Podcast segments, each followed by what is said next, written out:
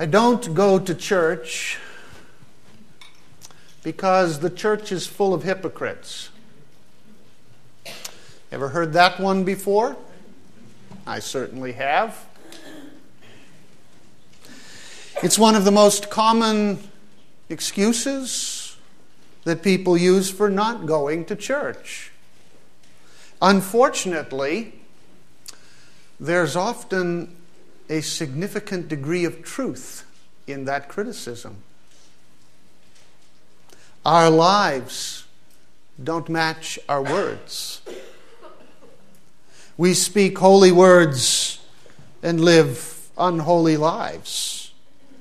We go to church to look nice, act holy, talk spiritual, but we often speak empty words that are not matched by how we live. And when that happens, we are hypocrites. A hypocrite is a person whose life does not match his words. The preacher in Ecclesiastes, in chapter 5, where we pick up our study this morning, warns us about this very reality in the worship and the religion and the religious activities of his own world in his day.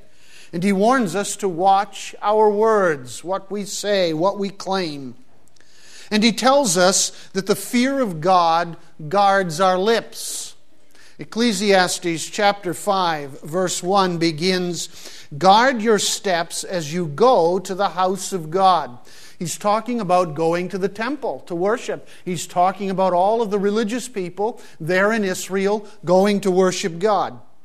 And then down in verse 7, he ends this little section by saying, commanding really, rather fear God. So, in between the guard your steps as you go to church, as you go to the temple, so to speak, and the fear God at the end, are four principles about how our words are supposed to match our actions, or turn the other way, how our lives are supposed to match what we claim. We need to watch our mouths by fearing God in worship. That's the motivation. The fear of God, as we seek to really honor Him, guards what we say to make sure it matches how we live. So, first of all, this morning, he tells us that we are to come to worship with a listening heart. Come to worship with a listening heart, not a talking mouth. Chapter 5, Ecclesiastes, verse 1. Guard your steps as you go to the house of God, and draw near to listen rather than to offer the sacrifice of fools, for they do not know that they are doing evil draw near to listen rather than offer the sacrifice of fools. In their book, Unchristian, author David Kinnaman highlights a number of troubling statistics from an extensive study that was done by the Barna Research Group of Americans basically in their 20s and 30s today. And included in those statistics are two that show how the the people outside of the, the church, how they view those who are within, those of us who go to church. Nearly 9 out of 10 young outsiders, 87% to be exact in this survey, said that the term judgmental accurately describes present day Christianity. Of the non Christians surveyed in this study, 84% said they personally know at least one committed Christian. So they know people who are following Christ, and yet just 15% thought the lifestyles of those Christ followers were significantly different from the lifestyle of the rest of our culture. 15%. No Christians, but they're no different than the rest of us.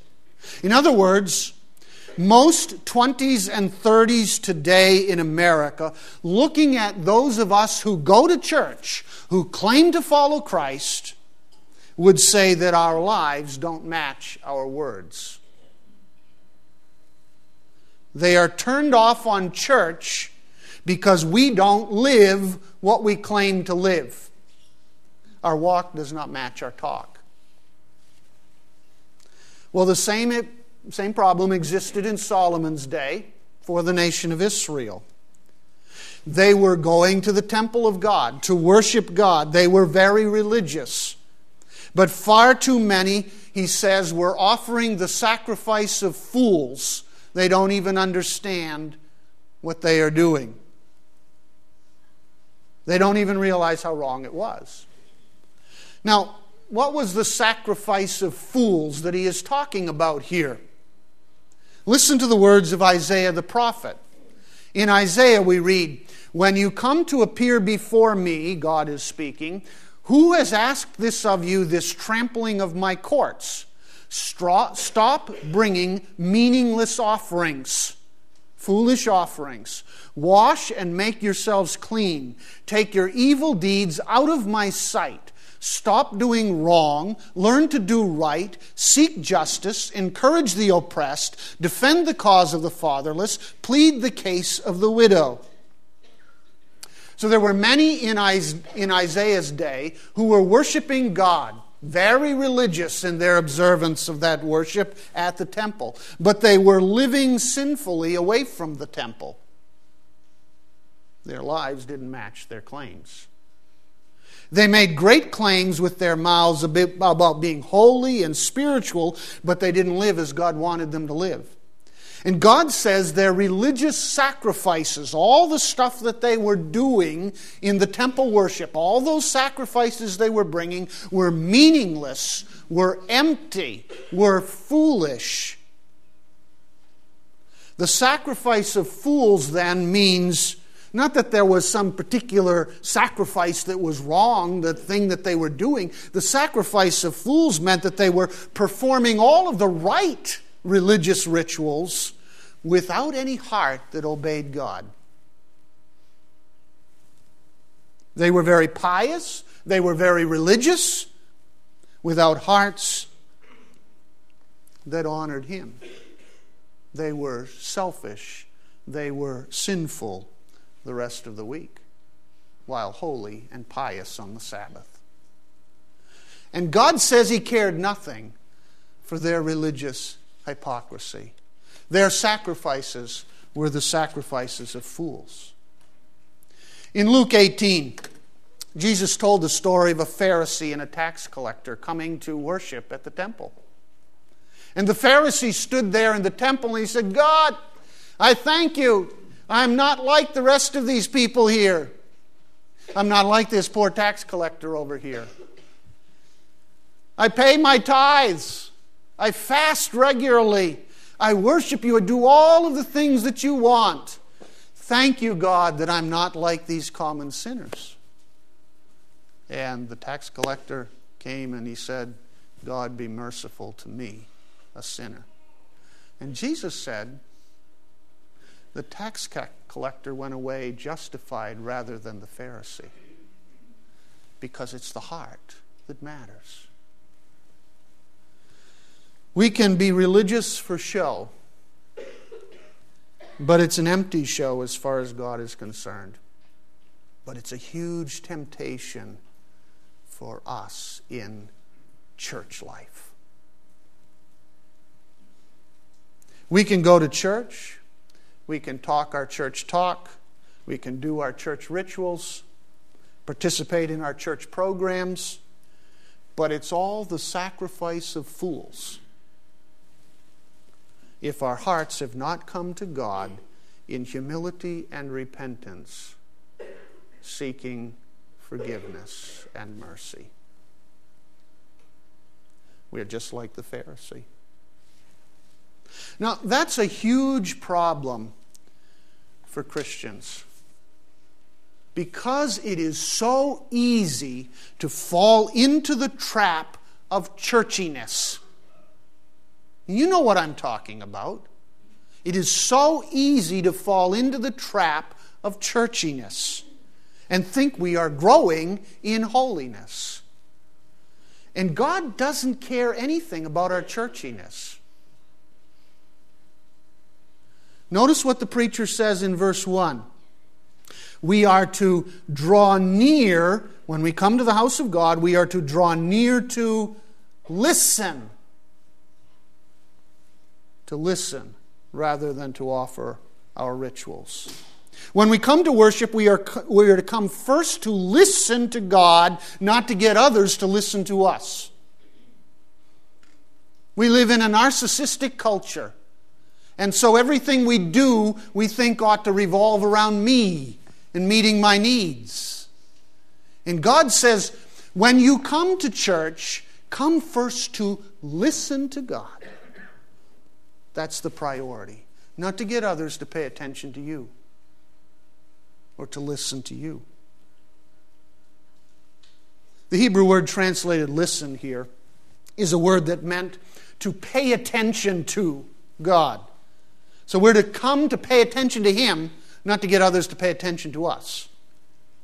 It meant to listen so as to obey. It, it sometimes even was translated to obey God to pay attention to God's, to the point that we are going to follow what He says, we are going to live as He wants us to live, we are going to submit to His authority over our lives, and we go to church first to pay attention to Him.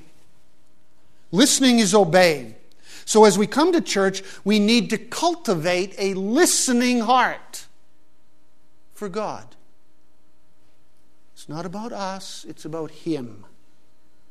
We are not here to pre- impress others.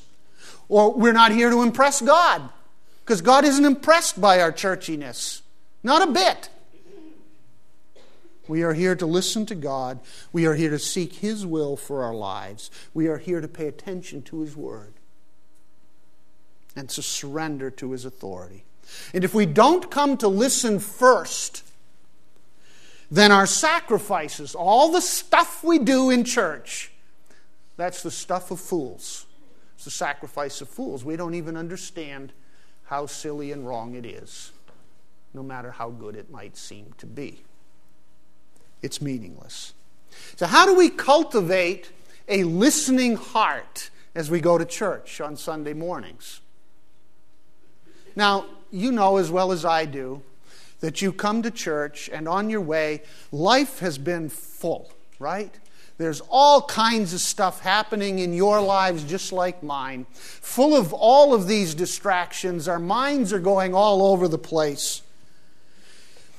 The way to cultivate a listening heart as we go to church is to kind of do away with those distractions and tune our hearts to God, prepare ourselves for Him and His Word in worship. But most of the time, what happens? we're headed off to church and we're rushing in. Maybe we're a little late. Stuff hasn't gone right. There's all kinds of things we're thinking about. There's 101 things left to do later today. The Patriots are playing this afternoon. The Steelers played last night. God bless them. They made it.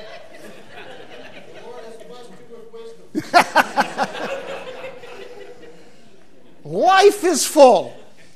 And so we're rushing into church on Sunday morning, and our minds are going 101 different ways, and we're not even ready to listen to God.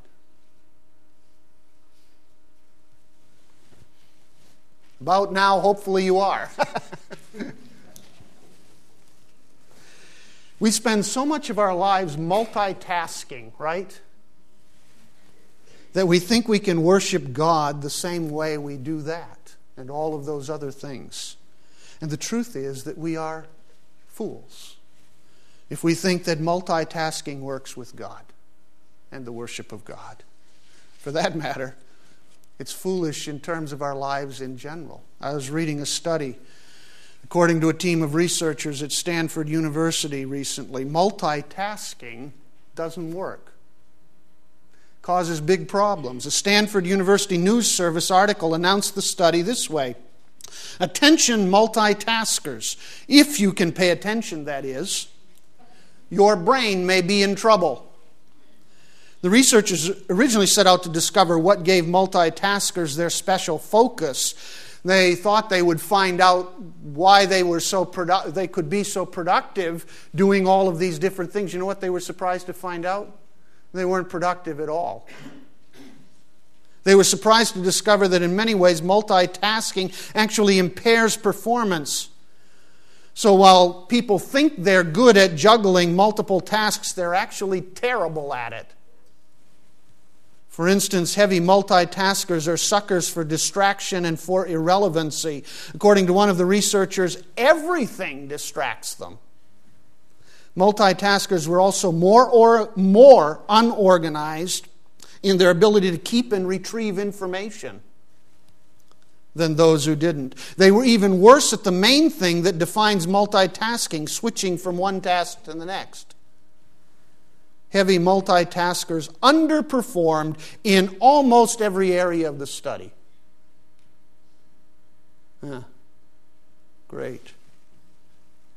You, have seen the commercials, you know, about the internet and how it uh, destroys your brain because you're constantly distracted by all of the things that are going on. Well, folks, we are fooling ourselves especially if we think we can multitask in our worship with God. If we think that we can come to God and give Him a piece while we're handling all this other stuff, we're foolish. Why? God doesn't want a piece of you. He doesn't want your worship piecemeal. It's the sacrifice of fools. He wants you. He wants all of you, focused on Him and listening to Him.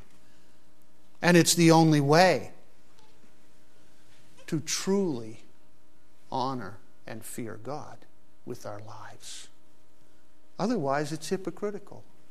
So we need to set aside all those other distractions. We need to come to God with a listening heart, seeking Him and Him alone in worship. I try on Sunday mornings to set aside time before I ever come to church to pray, to talk to the Lord. This morning, that time got a little short. And I came saying, Lord, I'm distracted by way too much in my life. Coming to worship, I'm coming into the presence of Almighty God. So, the first principle is come to worship with a listening heart. What is it you want to teach me? I have to do the same thing. What is it, Lord, you want to teach me from your word? Second principle do not pray to impress. Do not pray to impress. Chapter 5, verse 2. Do not be hasty in word or impulsive in thought to bring up a matter in the presence of God. For God is in heaven and you are on the earth. Therefore, let your words be few. For the dream comes through much effort, and the voice of a fool through many words. Don't be hasty or impulsive with your words. Now, that's certainly good advice for life in general, isn't it? We need to think before we speak and watch our words carefully. I certainly have said things over my, in my life that I've later regretted saying. It's not good. So it's a good idea to be careful with our words and not rush into saying things we'll later regret. But this verse isn't really talking about that, though that's good advice. This verse is not really an exhortation about watching our words in general, it is a statement about prayer in particular. The verse is dealing with holy talk that makes up our prayers. Notice that the verse is referring to the words we use when we bring up a matter in the presence of God. That's prayer. When we bring stuff to God, when we talk to God, when we bring up an issue or a matter in the presence of God in worship. This is prayer talk, not general talk that he's referring to.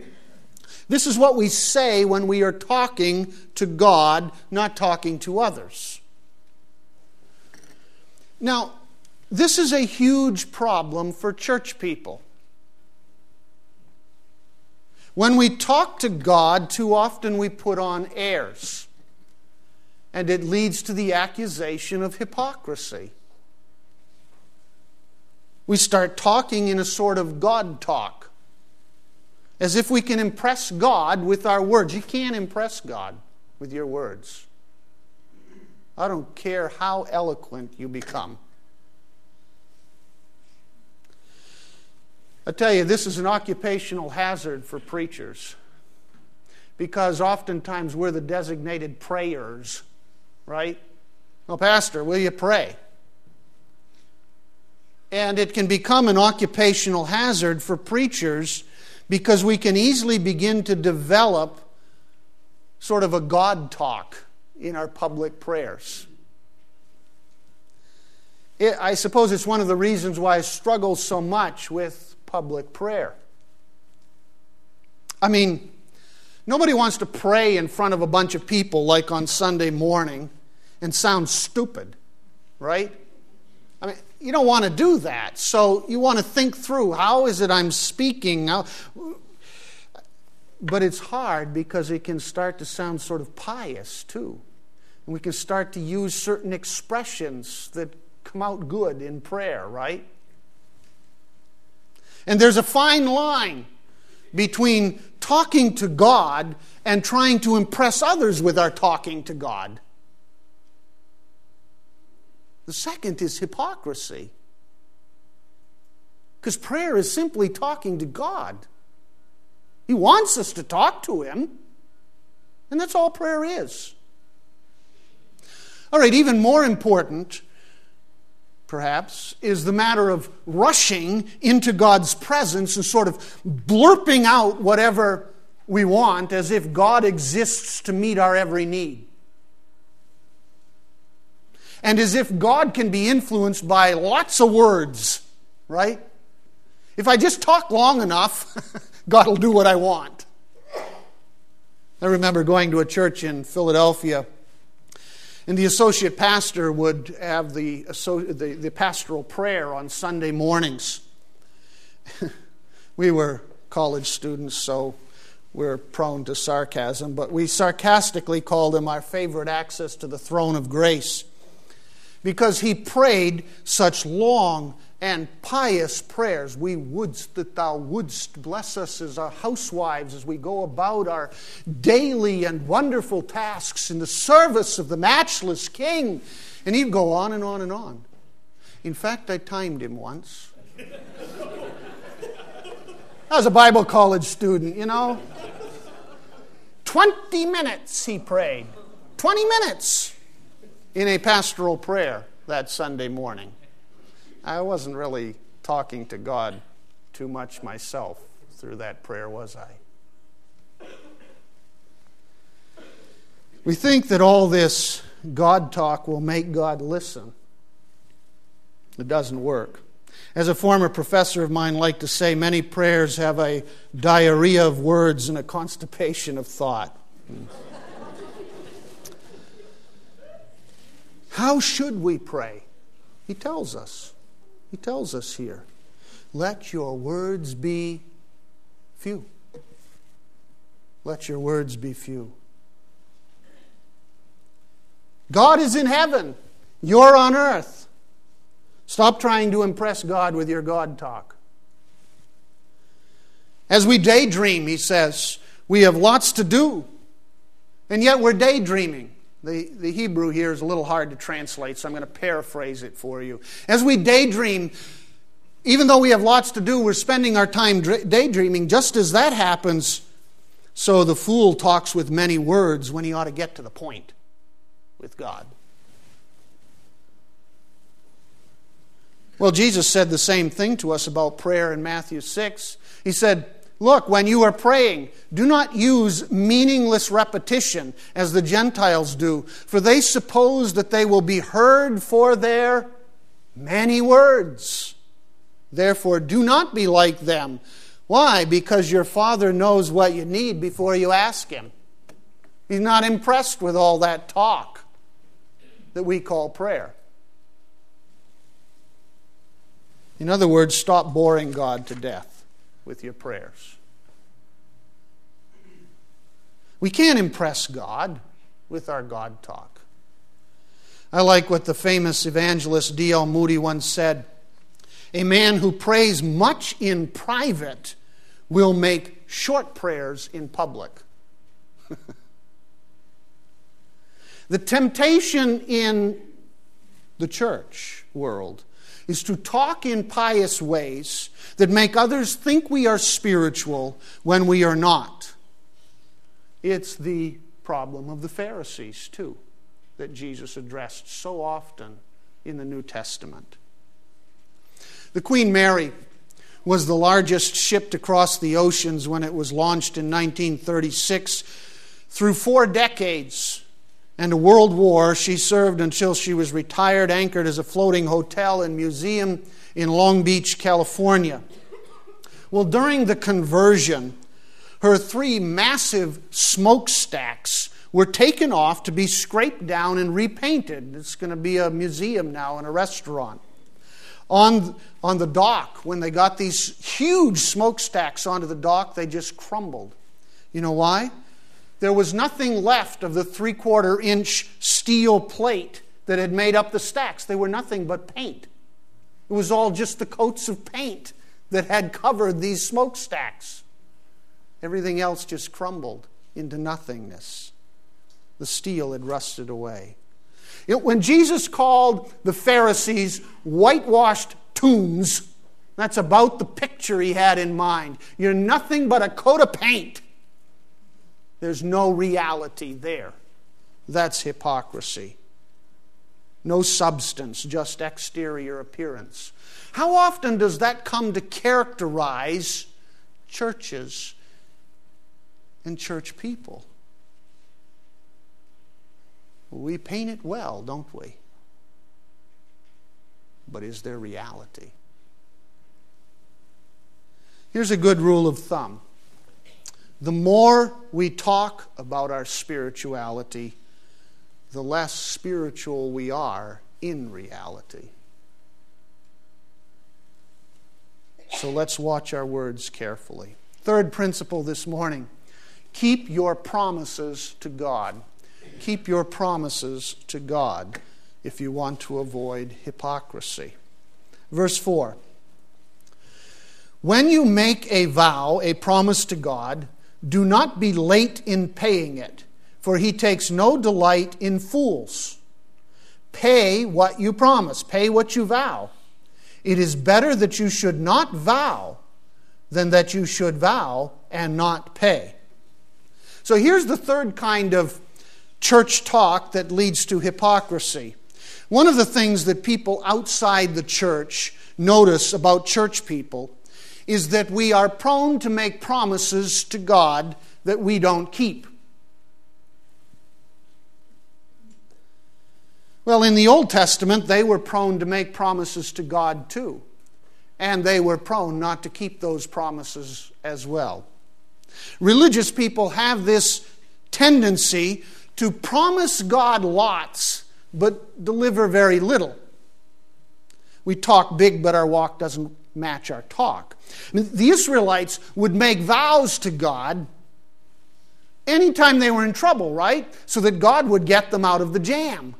God, I'll do this. God, I'll do that. Just deliver us from our enemies. And God would deliver them from their enemies, and they would promptly forget the promises that they had made to God.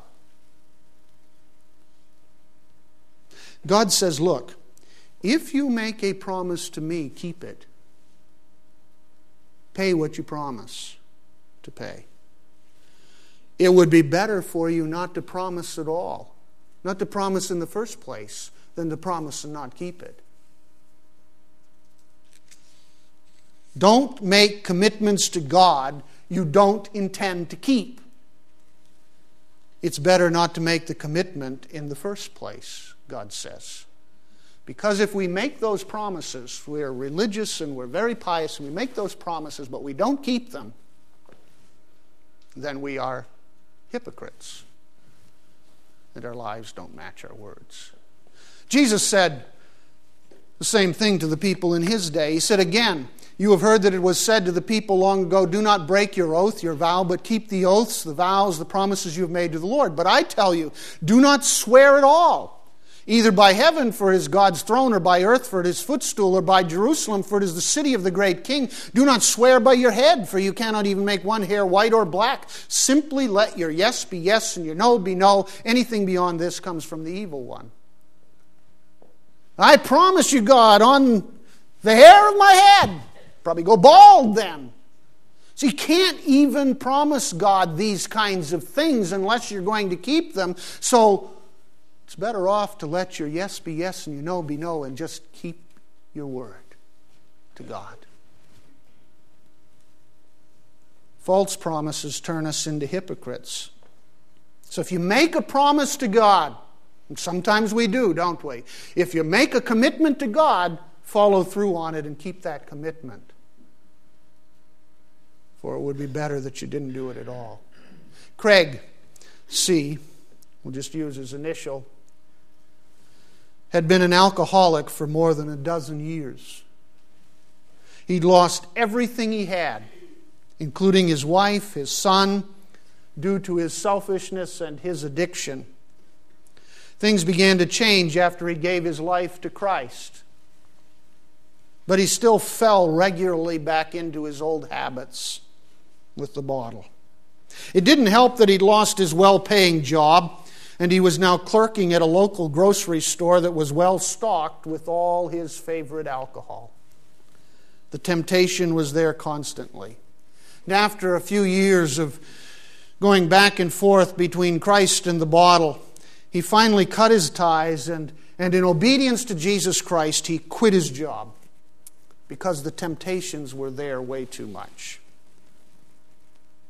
With no income, and hope only in Christ, he was in a desperate situation. And after an interview with a sheet metal company down the street from his new church where he was going, he cried out to God. He said, God, if you give me this job, I will give you my first paycheck. Now he's made a promise. Surprisingly, guess what? He got the job. He clearly remembers the day when he got his first paycheck from that job and he had stacks of bills to pay because he was behind and he didn't have any money. He says he endorsed it over to the church and he didn't wait for Sunday. He walked to the church office and he handed it in so that he wouldn't be tempted to spend any of that paycheck. And that was the moment, Craig says, that changed his life because now he understood what it meant to trust God. As of today, Craig has been sober for 25 years. He's the manager of that sheet metal company, and he serves as an elder in his local church. Keep your promises to God. And finally, this morning, do not make excuses for your failures. Do not make excuses for your failures. Verse 6 Do not let your speech cause you to sin, and do not say in the presence of the messenger of God that it was a mistake. Why should God be angry on account of your voice and destroy the work of your hands? For in many dreams and in many words there is emptiness. Rather, fear God. A woman was working one night in a honey baked ham store. The store was equipped, as most of these are, with security cameras, and it was her job to watch the small black and white monitors that were covering the store and she was surprised to see a woman who come, came into the store. She walked down the handicapped ramp, went between the shelves, and to the clerk's amazement, the woman grabbed a ham off the shelf and she stuffed it up her dress between her legs. And then she began waddling to the door with this ham between her legs. And the clerk was wondering, What do I do? This is crazy. And as she got to the the ramp, the, the metal handicraft ramp that went to the front door, as she started up that ramp, she lost the ham and it hit the floor and it went rolling down the ramp with a loud clang. And the woman turns and she says, Who threw that ham at me? Who threw that ham at me? And she ran out the door.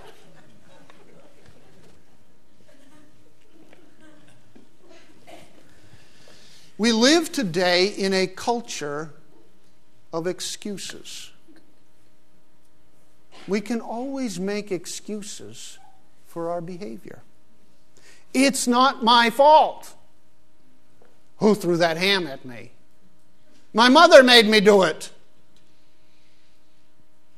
Don't blame me. I'm just doing the best I can. Well, it's true in church as well. In fact, in many ways, we church people can succumb to the excuse bug even more than others because we so much want to be and to look holy that we can quickly get into the tendency to excuse our unholiness. The preacher says, Look, don't let your mouth lead you into sin. And do not say before the messenger that it was a mistake.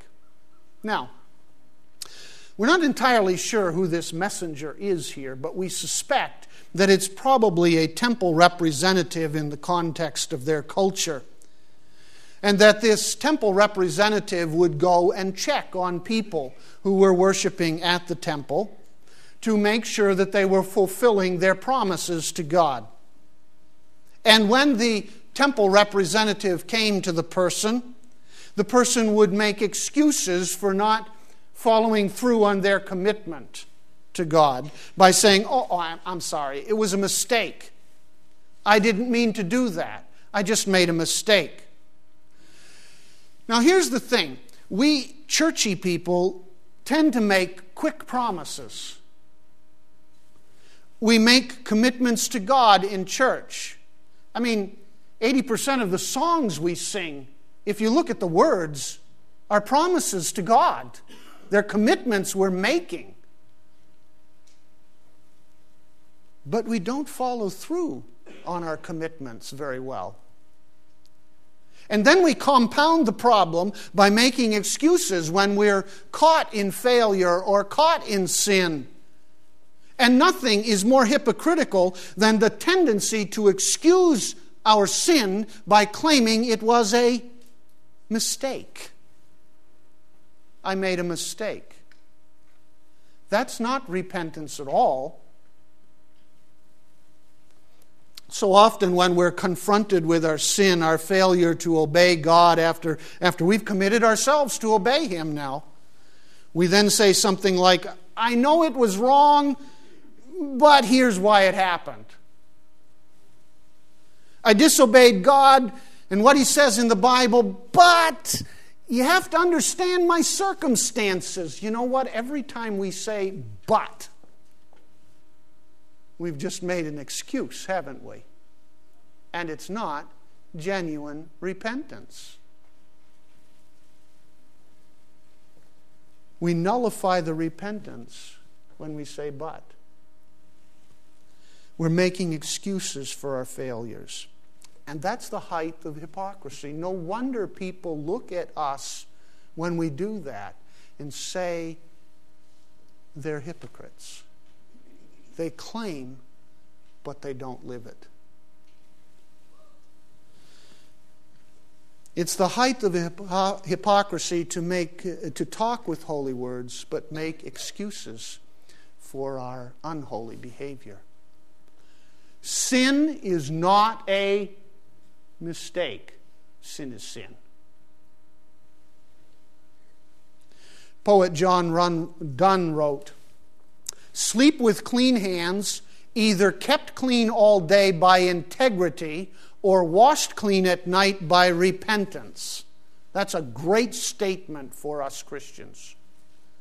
Integrity, of course, is the opposite of hypocrisy.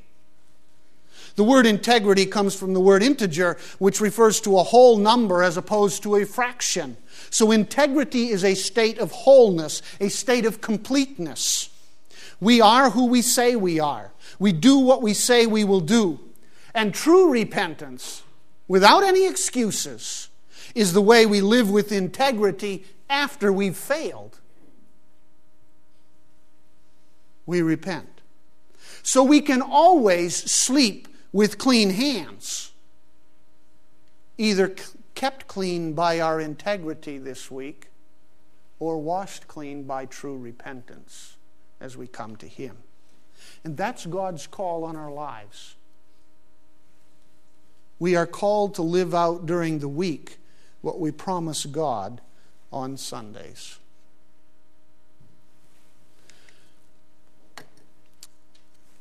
Our family got into the habit of watching a, a favorite television show together called The Amazing Race. Maybe some of you have seen it. It's a CBS show that tells the stories of, of several teams as they race around the globe. The winner gets $1 million. They're teams of two. The interesting thing about this is that the race reveals the character of the participants as they go through these experiences together. And some of the participants lie and cheat to try and win the prize, while others show integrity, like that displayed by Uchenna and his wife Joyce, probably the year we started watching it, 2005. Uchenna and Joyce were on the final leg of their race, racing for the million dollars, because each leg people get eliminated, and they'd made it to the final leg. But they had to start with no money on this final leg going around to the next place on the globe, because they'd lost it all in the previous parts of the race. So they threw themselves to the mercy of strangers, asking for money or rides to get from place to place and to complete the tasks. They managed to hire a cab while they were on their way to the final destination, the winning site. They hired this, fab, this cab, but the fare exceeded the amount of money that they had to pay for the cab. So Uchenna told the cabbie, he said, Look, we don't have enough to pay you, but we'll pay you when we get to our destination. And the cabbie said, That's fine. And so they arrived just a few yards from the finish line. In fact, right through that gate was the finish line. $1 million. They were in first place. All they'd do was run through that gate and collect their prize. But they didn't have enough money to pay the cabbie. And Uchenna said, No, I made a promise to him. We've got to pay the cabbie. Joyce wanted to run through. She said, Look, well, let's run through. We'll get the money, and then we'll come back and pay the guy. We're getting a million dollars for crying out loud. No, Uchenna said, I made a promise. We've got to pay him. They offered him wedding ring. He said, No, I don't need rings. I need money. So they started going around to people and begging once again. And if anybody said you shouldn't be doing this by begging, they said very politely, Thank you very much. We appreciate your thoughts. They could see the next contestants arriving, Rob and Amber. And though that particular team had cheated their way and lied their way through the competition, and they were within sight of the finish line. And it looked like, for all their integrity, they were going to lose the competition to these cheaters. Finally, somebody gave them $10. The cabbie said, That's enough. And they ran to the finish line and won the race. They made a decision. They wanted to win the race, but they wanted to win it with integrity. Now, if in the world somebody can decide to live that way, how much more we as Christians, right? We're running a race too. Will we run it with integrity? Or will we become like so many, living in hypocrisy? God calls all of us as Christians to run the race of life with integrity. So let's live what we say to God today. Father, we're here in this room, this church, and we come here and we make commitments to follow you and to obey you. And we're sincere, and yet so often we fail. Cleanse us as we come to you in true repentance today and say, Yes, we wrong you, Lord, and we want to live right by you this week. And then give us the strength to live right, that we might live lives of integrity, so that we are who we say we are, and people see that you are making a difference in us. In Jesus' name we pray. Amen.